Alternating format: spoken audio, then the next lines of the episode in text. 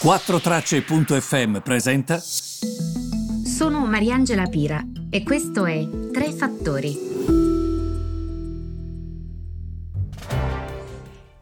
Ciao a tutti, ragazze e ragazzi e tutti che mi seguite, veramente grazie per il vostro affetto, sono senza parole e infatti vado subito a parlarvi di mercati. Allora, ehm, è una giornata che per quanto concerne i futures che ci indicano quella che sarà l'apertura di Milano, di, delle altre piazze europee, è una giornata, vi devo dire che mi sembra eh, di recupero, anche se la Germania, per esempio, ehm, è uscito un indice tedesco e l'indice si chiama IFO, è una parola molto indigesta, ma altro non è mm, che ehm, sostanzialmente eh, la fiducia da parte delle imprese, misura la fiducia da parte delle imprese, mettiamola così, ok? Vengono proprio intervistate, gli viene chiesto come sta andando, come stanno andando le cose.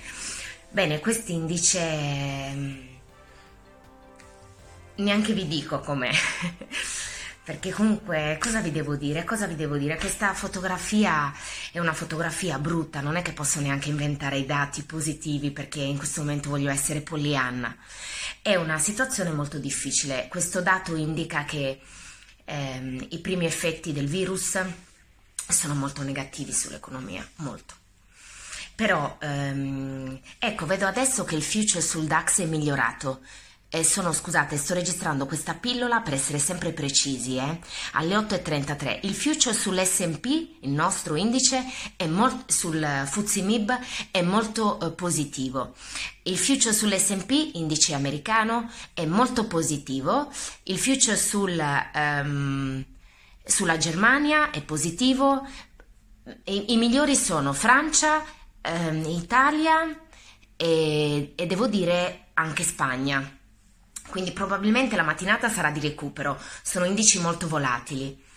Ma io non posso oggi non parlarvi di quelle che sono le indicazioni di Lagarde, arrivate ieri.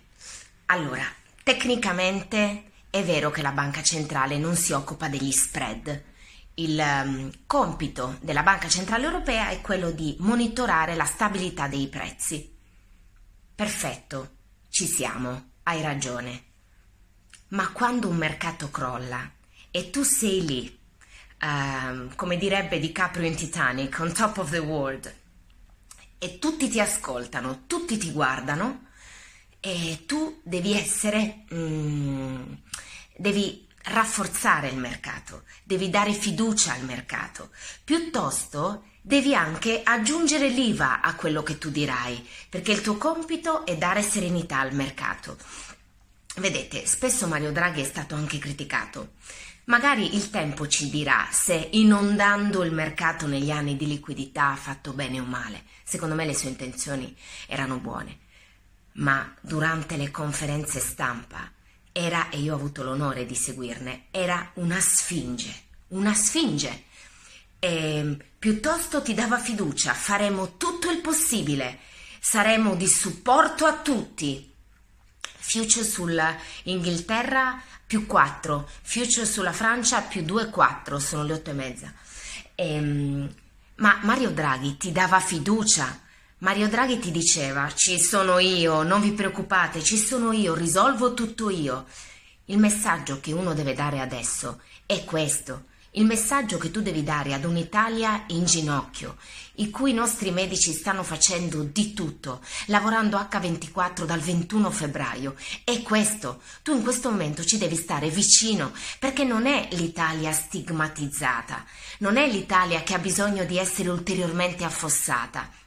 È un'Italia a cui tu devi dire io ci sono, faremo di tutto, perché questa è una situazione eccezionale che richiede risposte eccezionali.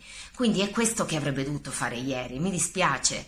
E ve, le, e ve lo dice una che è l'ultima ruota del carro. Te pare che mi metto a dare consigli alla Lagarde? No, non sono nessuno. Però in questi casi bisogna essere lasciare stare il tuo compito tecnico. Tu devi guardare alla fiducia che devi imprimere al mercato, ok? perché alla fine anche le misure che hai stanziato, che magari male non sono, e perdono di valore, perdono di efficacia, al netto di quello che tu hai detto, perché le parole sono importanti, soprattutto in una fase come questa. Questo per dirvi un po'. E anche il messaggio del nostro presidente Mattarella